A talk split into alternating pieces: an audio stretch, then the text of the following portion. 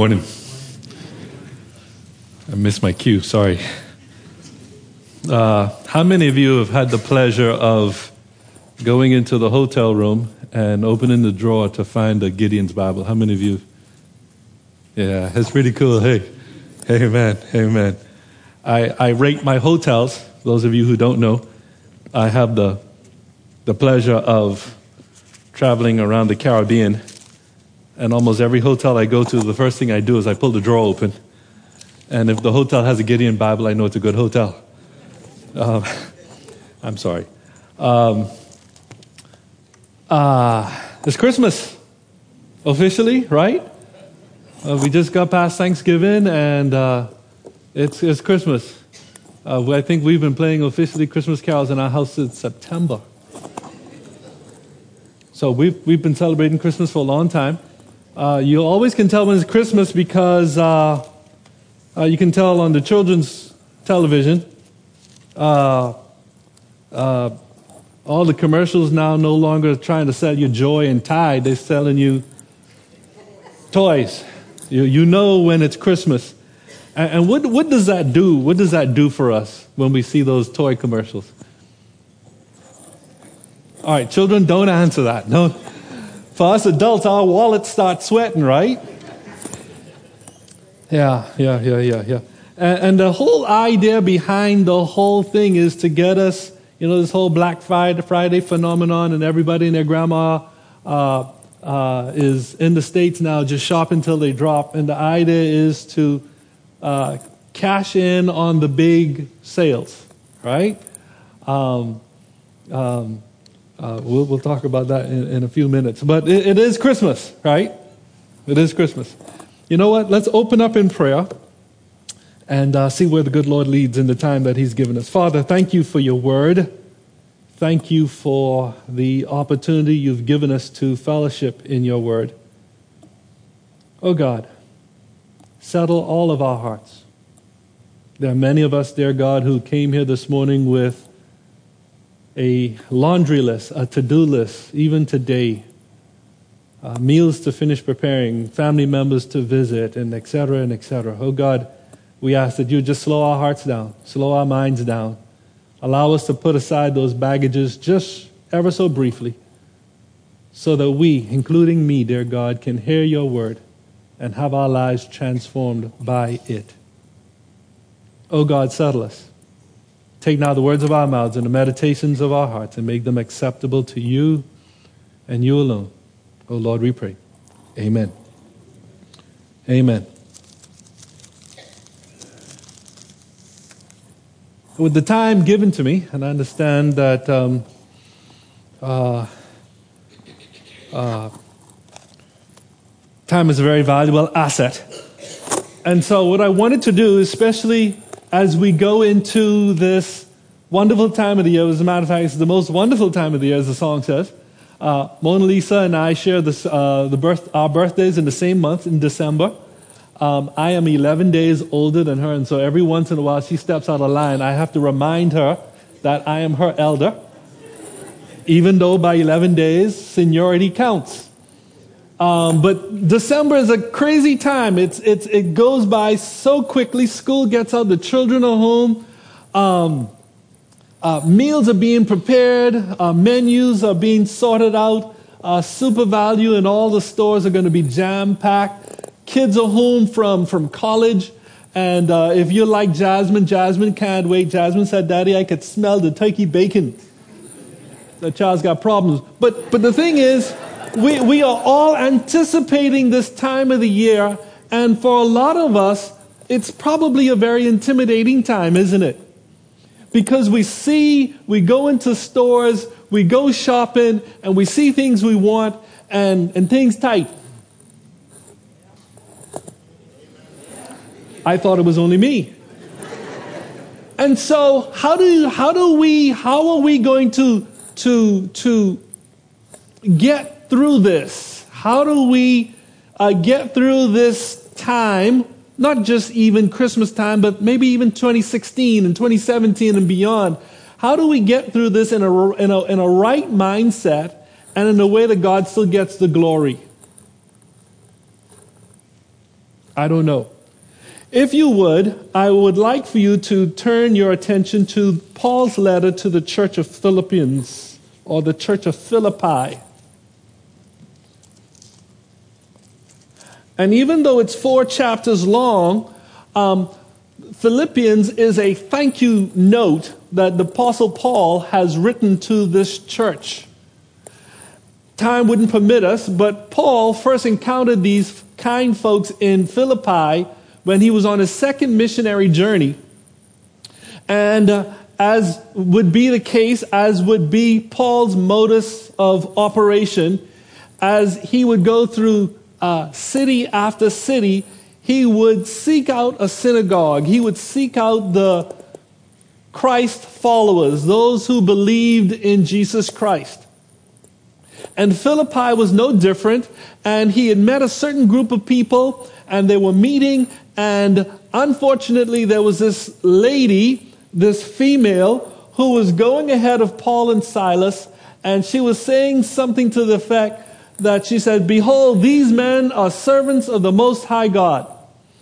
For whatever reason, well, we know the reason, the lady was, uh, they said she had, the scripture says that she had a spirit of divination. She, she,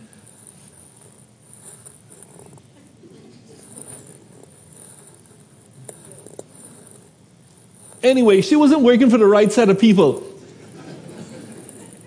And so, this statement that this lady had made about Paul and Silas agitated Paul so much that Paul rebukes this evil spirit in her. And the men who used to make money off of her now are upset. And they throw Paul and Silas into prison. You know the story. Uh, Paul and Silas, they're, they're whooped. They're placed in the darkest part of the dungeon. They start to sing. Uh, well, that must have been a serious prayer meeting. But anyway, um, the, the, the, there's an earthquake and um, the chains fall off and and and and and nobody runs. Brother Joe, if the if the if the jail doors swing open in Fox Hill prison, what's gonna happen? Don't answer that. So so the prison guard is about to kill himself and and and Paul says to the to the dude says, listen, don't kill yourself, we're all here. One, two, three, four, five, six, seven, eight. One, two, three, four. They're all here. And that was the start of this church in Philippi. And so this church was intimately acquainted with Paul and his sufferings, so much so that as Paul continues on his journeys, um, and you know, everywhere Paul went, he got into trouble. That was just his ministry.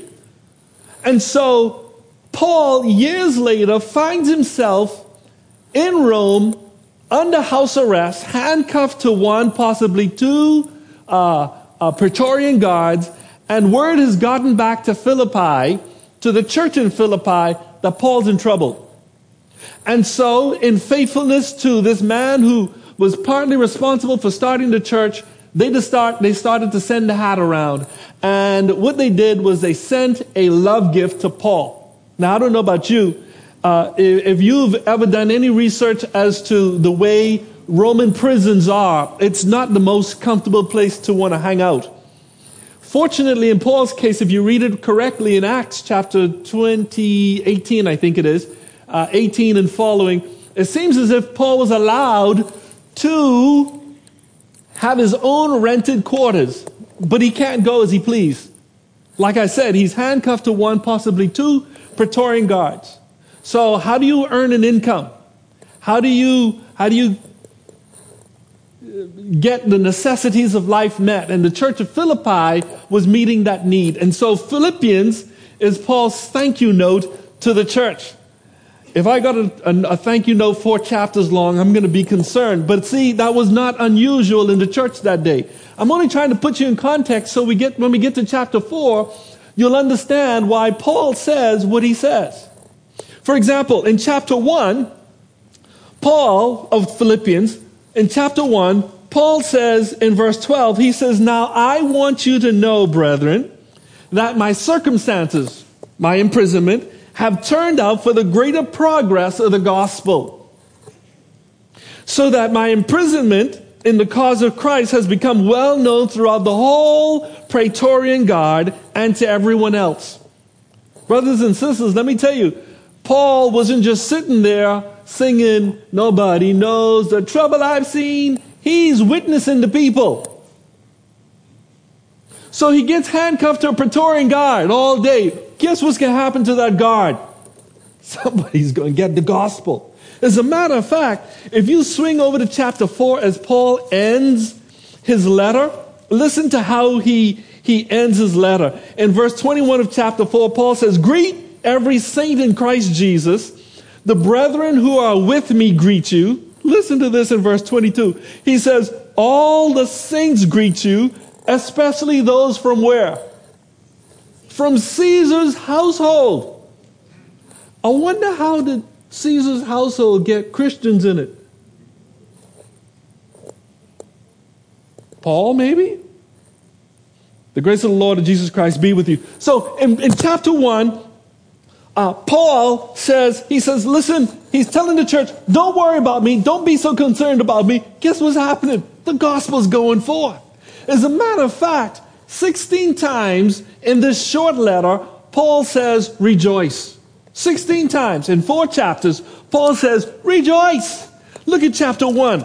I have you going back and forth, back and forth. You're going to be just like Ananias and, and, and, and that one who was sending Jesus back and forth. All right. In chapter 1, listen to what Paul says. He says in uh, verse 15, uh, sorry, let's continue from verse 14. He says, and that most of the brethren, trusting in the Lord because of my imprisonment, have far more courage to speak the word of God without fear.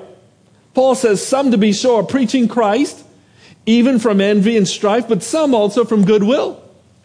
The latter do it out of love, knowing that I am appointed for the defense of the gospel. The former proclaimed Christ out of selfish ambition rather than from pure motives, thinking to cause me distress in my imprisonment. Here's what Paul's saying. Listen, I'm in prison. I'm locked up. I can't come and go as I please. But guess what? The gospel is going forth. Some are preaching the gospel uh, uh, uh, out of zeal and knowing that the gospel is going to go forth. There are some who are preaching the gospel think it's going to cause me problems. Listen to what Paul says. Listen to his mindset. Verse 18, he says, What then? Only that in every way, whether in pretense or in truth, Christ is proclaimed. And listen to what he says. In this I rejoice. Yes, I will rejoice. I call Philippians the happy letter um, because every time you turn around, Paul's telling us, rejoice. As a matter of fact, he goes on to say, he says, according to my earnest expectation and hope, verse 20, that I will not be put to shame with in anything, but that with all boldness, Christ will even now as always be exalted in my body, whether I live or whether I die. And then there's that all familiar verse that we've been made to memorize if we spent any time in Sunday school. He says, for to me to live is, and to die is gain. All through Philippians, Paul is telling his listeners, his, the, the, the persons who are going to read this, the persons who are going to hear this, he says, it's all about Christ. End of discussion. But wait a minute, Brother Paul's, he's not doing well. We've been hearing rumors that they've been beating him, and we've been hearing rumors that he hasn't been able to eat, and we've been hearing rumors that he can't uh, uh, get warm, and we've been hearing all these things. And what, what, is, what is foremost on Paul's mind? Christ. Christ and Christ alone. And then his mindset, the audacity Paul has, he says, rejoice. As a matter of fact, over in chapter 2, so, so if, if you wanted a chapter theme for chapter 1, you could say, Paul says, Christ is my life. That's it. For to me, to live is Christ. To die is gain. In chapter 2, as we, get, as we make a march, a trek toward chapter 4, uh, chapter 2, Paul says, listen, uh, uh, I don't know what you've been hearing. I don't know what the rumors are. I don't know what the Jerusalem Punch has been saying, but he says, Christ is my example. Listen to what he says. He says in verse 1, uh, uh, chapter 2, he says in verse 3, he says, Do nothing from selfishness or empty conceit, but with humility of mind, regard one another as more important than yourselves. Where did he get that idea from? We'll see in a couple of verses. He says, Do not merely look out for your own personal interests, but also for the interests of others. Verse 5, slow down. Have this attitude, Paul says, in yourself, which was also in Christ Jesus. What attitude was that? Verse 6, who, that's referring to Christ, although he existed in the form of God, did not regard equality with God a thing to be grasped. But listen to what Christ did. Christ emptied himself, taking the form of a bondservant and being made in the likeness of men, being found in appearance as a man, Christ humbled himself by becoming obedient to the point of death, even death on a cross. Paul says, I don't know what you've been hearing. I don't know what you've been listening to, but Christ is my life. He also says, Christ is my example. It's all about Christ. And in that, I'm going to rejoice. In chapter 3, as we move on, Paul says, and this is, this is a crazy passage, and I wish we had time to, if I can teeth the word that Pastor Rob says, I wish we could unpack this, but time does not permit us. In chapter 3, Paul says, Christ is my goal. That's what I'm striving for. That's what I'm reaching for. I haven't gotten it there yet but that is what I'm reaching for. I don't know what you've heard, but here you will be able to read and see with my own handwriting, I'm okay. The gospel is going forth. Christ is my life. I'm going to rejoice. Christ is my example. I'm going to follow Christ. I'm going to think of others first. Brother, you know about the gospel? Do you know about Jesus Christ? Can I share him with you? No, go away. Please. No, go away. Well, you know what? You're handcuffed to me. I'm going to tell you anyway. Paul had a captive audience, didn't he? They thought he was locked up.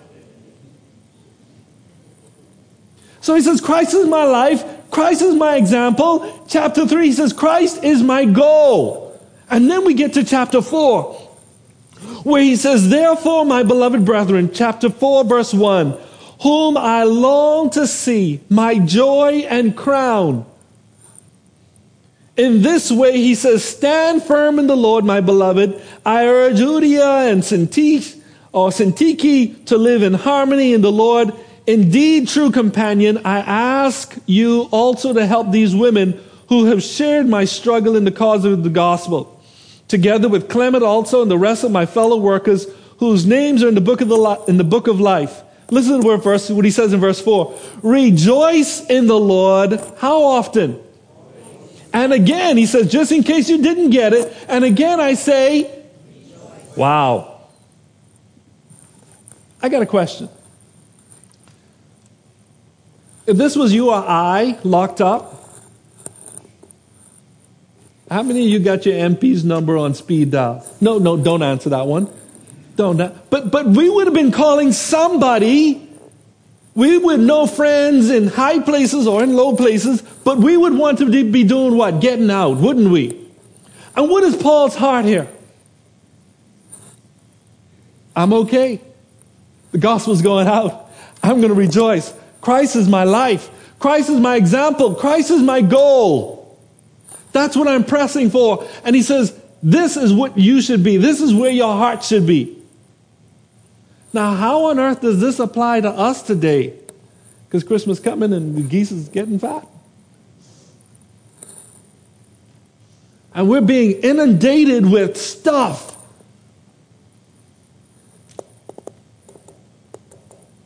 I, I, saw, I saw a car today. No kidding. I saw a car today, and, and the person speaking. Um, how, y'all remember Knight Rider? The, the, I'm sorry, folks. We're probably dating ourselves those who raise our hands. This was about in the 80s. It was this car that talked, right? Well, well, I, I, I was next to a car this morning that not only did it talk, but, but the person uh, it, it had a, a speakerphone in the car. It was a hands-free kind of gizmo, and you could talk to the person, and the person talked back to you. And, and I was like, wow. So I'm walking, I'm walking, I'm walking, coming, coming to church this morning, and I was like, boy, Lord, be nice to have one of those.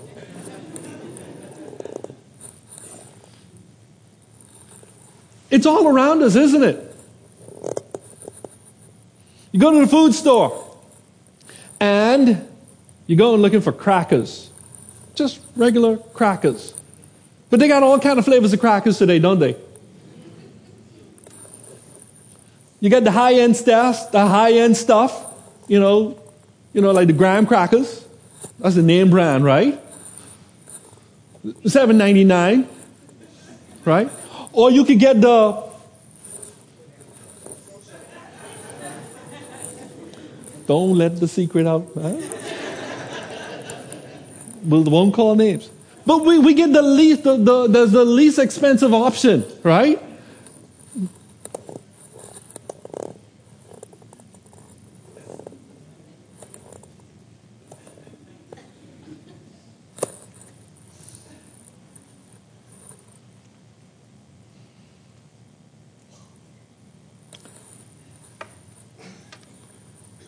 I have the opportunity to fellowship with pastors and church leaders around the Caribbean.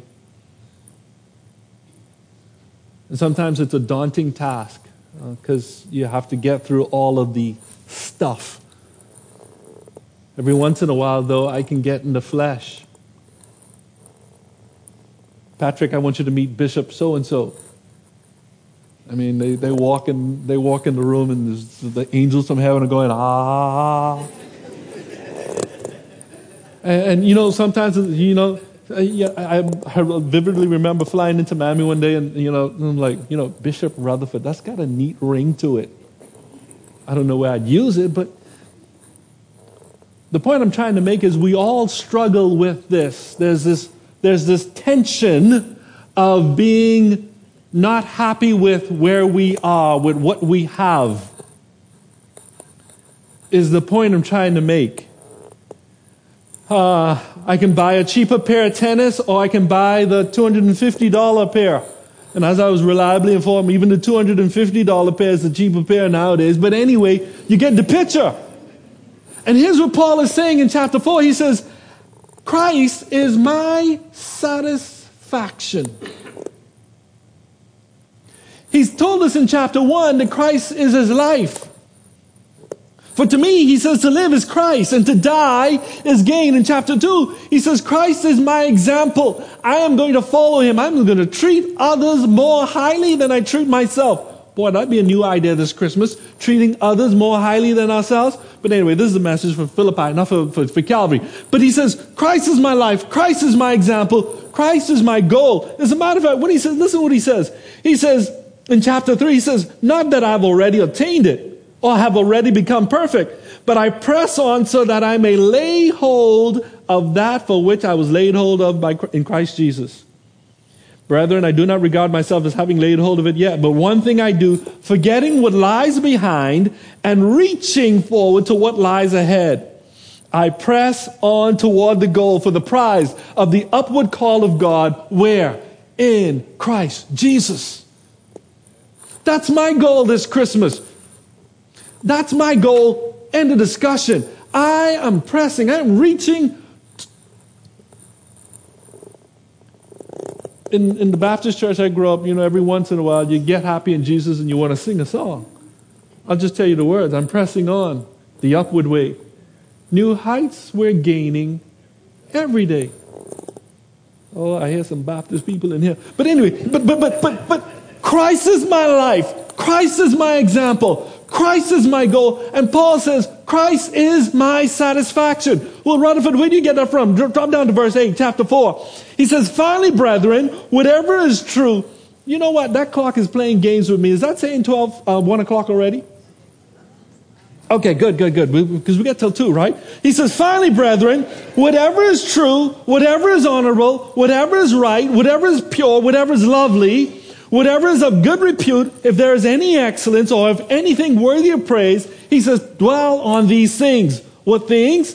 The things that you have learned and received and heard and seen in me. Paul says, practice these things. And the God of peace will be with you. He says, but I rejoice. There's that rejoice word again. He says, I rejoice in the Lord greatly that now at last you have revived your concern for me he finally gets to the thank you.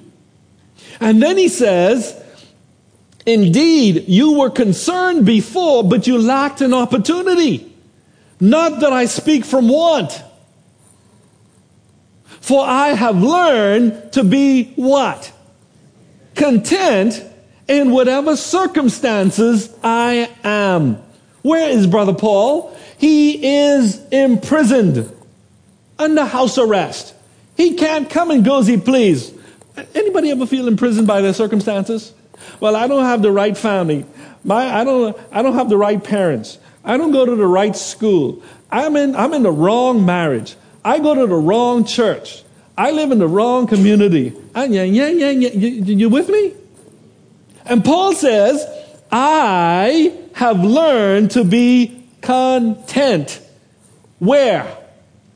In whatever circumstances I am. You know the idea behind the word content? Happy. Satisfied. Satisfied with what you have or satisfied with where you are. I just want to let it sit in there for a little bit more. Satisfied with what you have. He says, Not that I speak from want or according to want or out of want, for I have learned to be content in whatever circumstances I am. He says, I know how to get along with humble means. And I also know how to live in prosperity. In any and every circumstance, Paul goes on to say, I have learned the secret of being filled and going hungry, both of having an abundance and suffering need. Then he says in verse 13, here's the reason why. Because I can do, I can be content, I can be happy, I can be satisfied with what I have because it's Christ or because it's through Christ who strengthens me. Now you got to understand something. Philippians 4:13 was a favorite verse of mine, especially uh, as I played a lot of sports.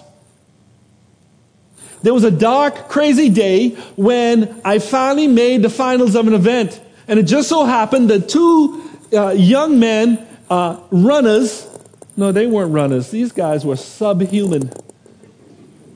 One was named Mark Johnson, the other one was named Boy Blue. I find myself in a race and I'm looking at both of them and see what you got to understand between Mark Johnson and Boy Blue. Mark would set the record one weekend. Boy Blue would come the next weekend and set another record.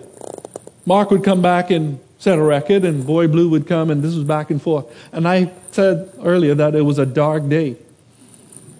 Because when you have eight or nine runners who made the finals, and everybody's talking about how or where third place is going to finish. They're not, nobody knows what's going to happen to first and second because it's back and forth. And there was a sense that people felt sorry for the six other competitors. I was one of the six. I remember getting in the blocks and I'm saying, Lord, I can do all things through Christ who strengthens me. And I asked the Lord for wings because I wanted to beat Mark Johnson. By the way, Mark was my cousin. I wanted to beat Boy Blue. See, NCA, people see some of y'all looking at me like, NCA, what that is?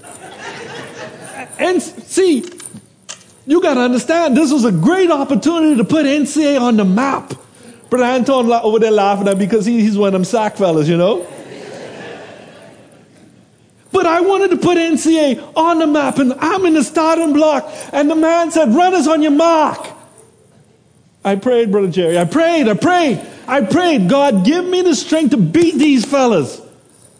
In Jesus' name, amen. I was still praying when the gun went off. And I went home so angry. I can tell y'all but I finished. I went home so angry, so angry with God because I prayed it. I prayed the prayer. I even used the verse in the Bible. And God let me down.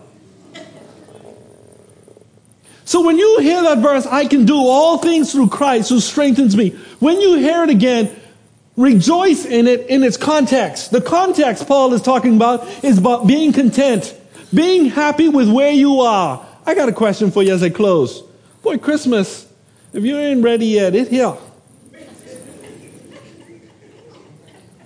Sister Denise Worrell, I hope you're not too mad at me. I get, I get anxious when I'm around Sister Denise. She's the grammarian. But it's here. And what are we going to do? Are we going to allow ourselves to be buffeted by all the stuff?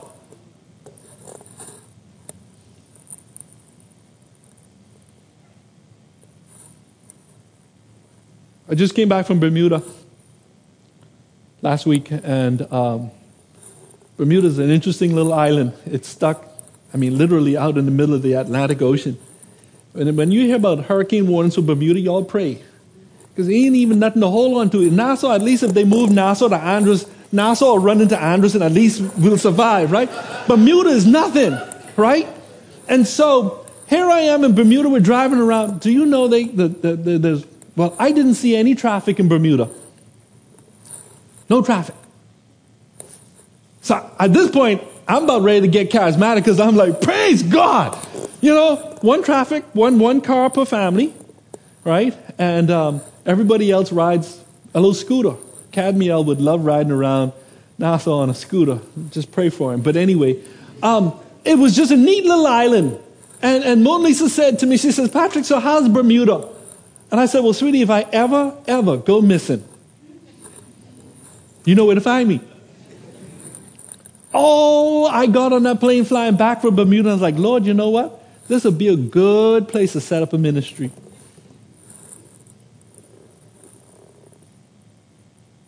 There's always that spirit of discontentment running around in our lives. Paul could have gotten it but what does Paul tell the church? And what is the example he can leave for us? He says, I have learned to be content in my circumstances. He says, I can live high on the hog and I can live without the hog. I can live, I can live with $100 in my pocket or I can live with $1 in my pocket. Either way, I'm going to be happy because it's all about Christ. But Rutherford, you don't know the wife I live with. Be content. It could be worse. but Rutherford, you don't know the husband. Same thing. Be content, but live, live in that contentment, live in that circumstance in a way that God and all and sundry who get to watch see it's all about Christ. It's got nothing to do with you. But Rutherford, you don't know the children or the grandchildren. Put your name there. Learn how to be satisfied. As a matter of fact, here's another definition. It says uh, to place a limit on oneself.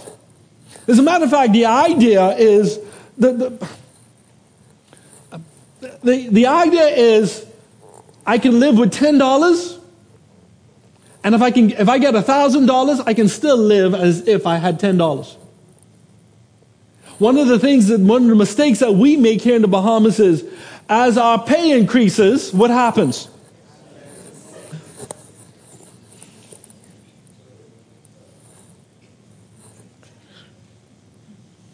Christ is my life. Christ is my example. Christ is my goal. And Christ is going to be the one who makes me satisfied. Where are you going to be? How are we going to grunt through this season and do it in such a way that God gets all the honor, all the glory, all the praise? How many of you remember having to wake up in the wee hours of the morning to hush a crying baby? Oh, oh, oh I heard those groans. Darren, how you doing, brother?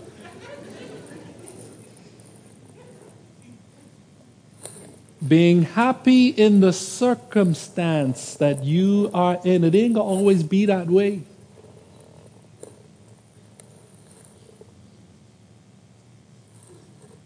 Christ is my life.